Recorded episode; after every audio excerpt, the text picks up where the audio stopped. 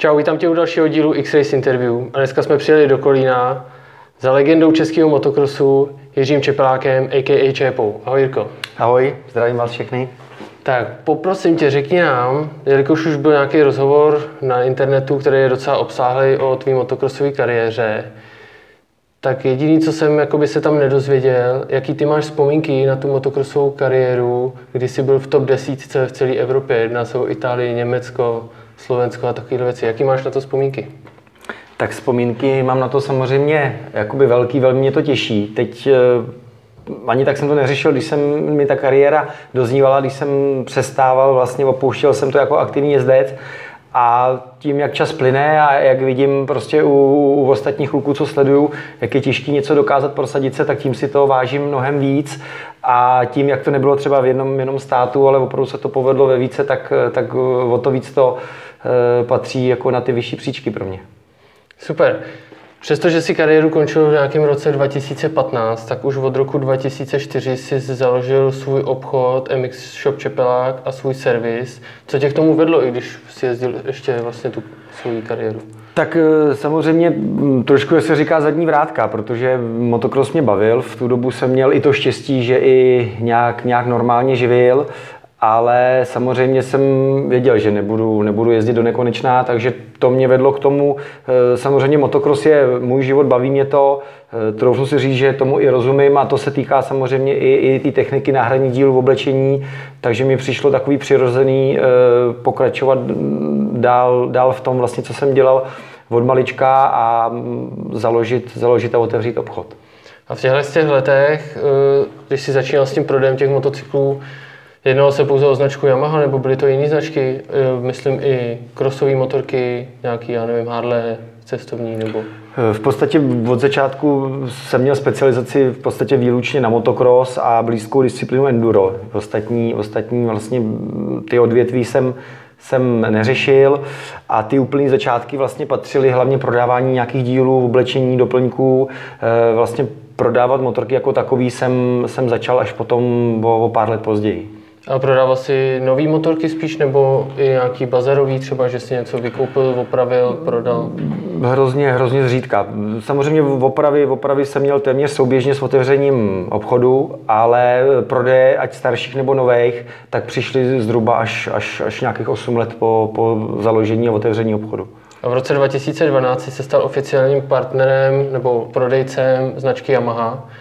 Jak tohle to funguje? Jak se k tomu v obchod takový sám o sobě dostane? Je to spíš, že by měl kontaktovat, nebo ho kontaktuje ten výrobce? Tak u mě to vyplynulo ze situace tím, jak jsem aktivně závodil, tak, eh, tak jsem se eh, v roce 2008 eh, dostal, dostal vlastně k výhradnímu dovozci mm, České republiky k Yamaze a s marketingovým ředitelem tam vždycky probíhala nějaká poroda domluva na další sezónu. A sem tam se naskytlo, samozřejmě jak člověk má nějaký známý, eh, nebo se ho prostě ptají na motorku, tak, eh, tak se mi povedlo pár kusů prodat. A eh, to jsem samozřejmě řešil, řešil přes, tu, přes, přes tu Yamahu Česko. A z toho to pak vyplnulo, v podstatě oni sami mi nabídli, jestli bych teda neměl zájem nějakým způsobem vstoupit do, do té značky jako, jako dealer a, a tyhle věci si vlastně prodávat sám, nejenom přes ně zprostředkovaně. Takže takhle jsem se k tomu dostal, dostal já.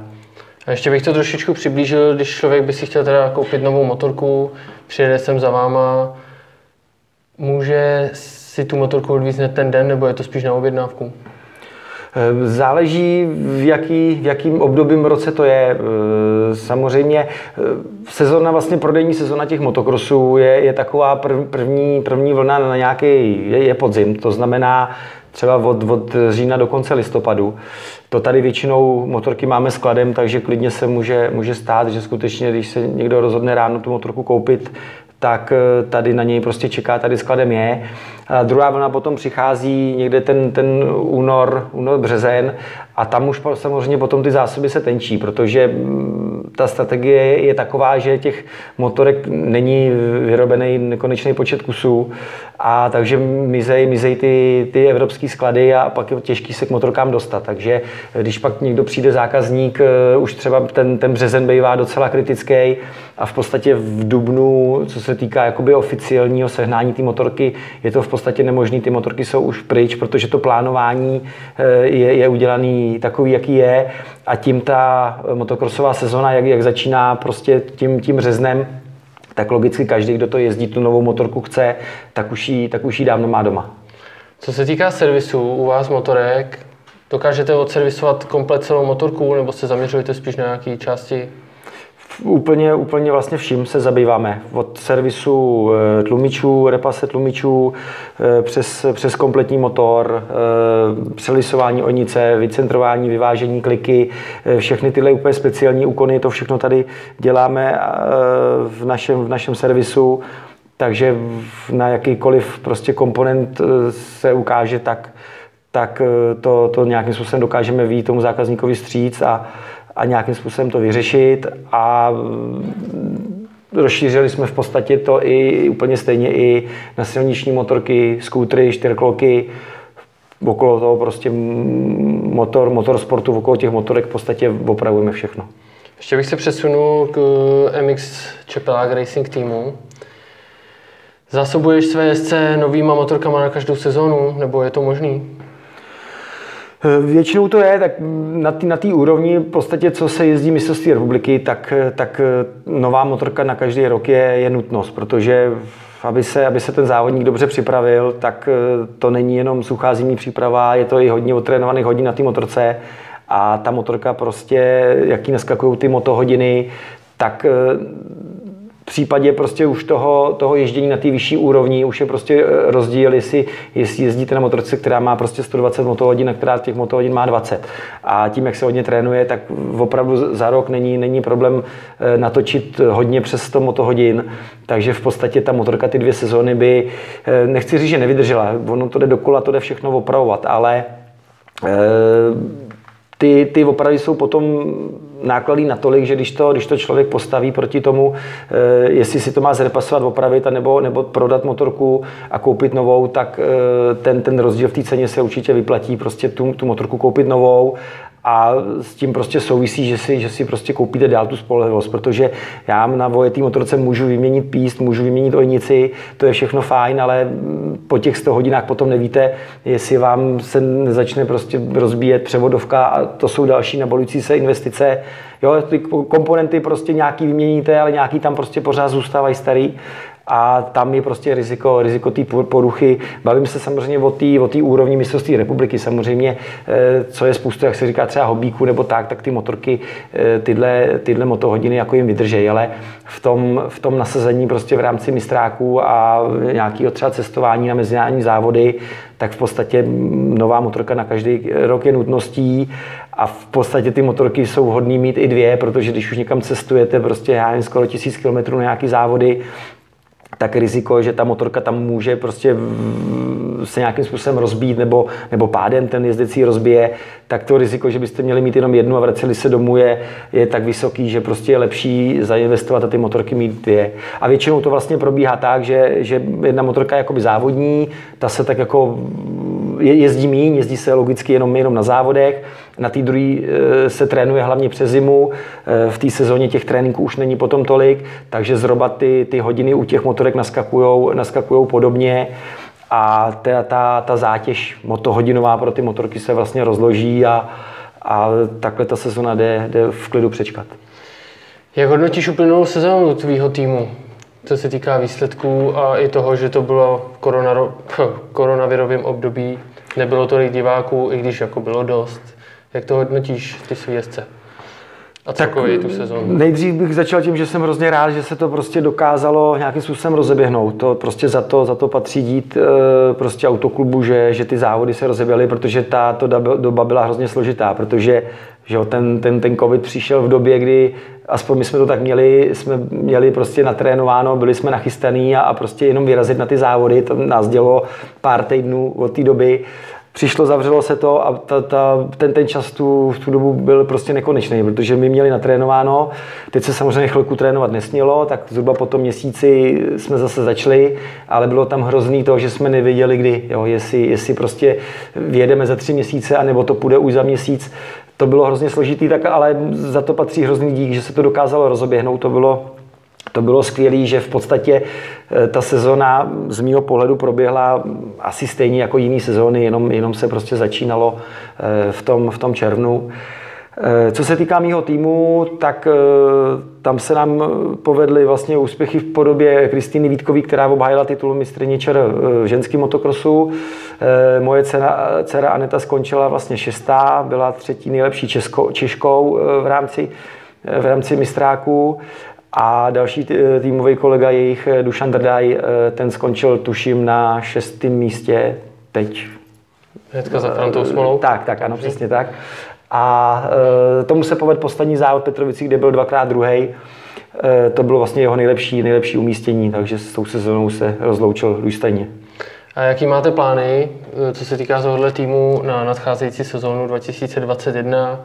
Jak je to obsažený jezdcema?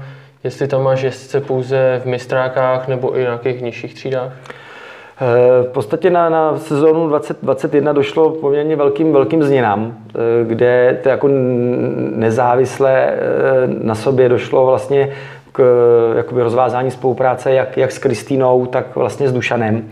Tam jsme se domluvili prostě na, na vzájemném rozchodu a v podstatě ten, ten tým bude fungovat trochu, trochu jinak e, v tom smyslu, že dojde k podpoře opravdu juniorských jezdců. E, trochu to vyplnulo i ze situace, e, že třída děvčat byla přesunuta vlastně k juniorskému mistráku. Samozřejmě asi jako každý rodič by to tak měl, tak nezastírám, že moje dcera je pro mě, pro mě prioritou, jí se chci věnovat úplně maximálně, takže v okolo ní to mám smyslu svém postavený a tam logicky ten, eh, ten hlavní zájem směřuje k ní.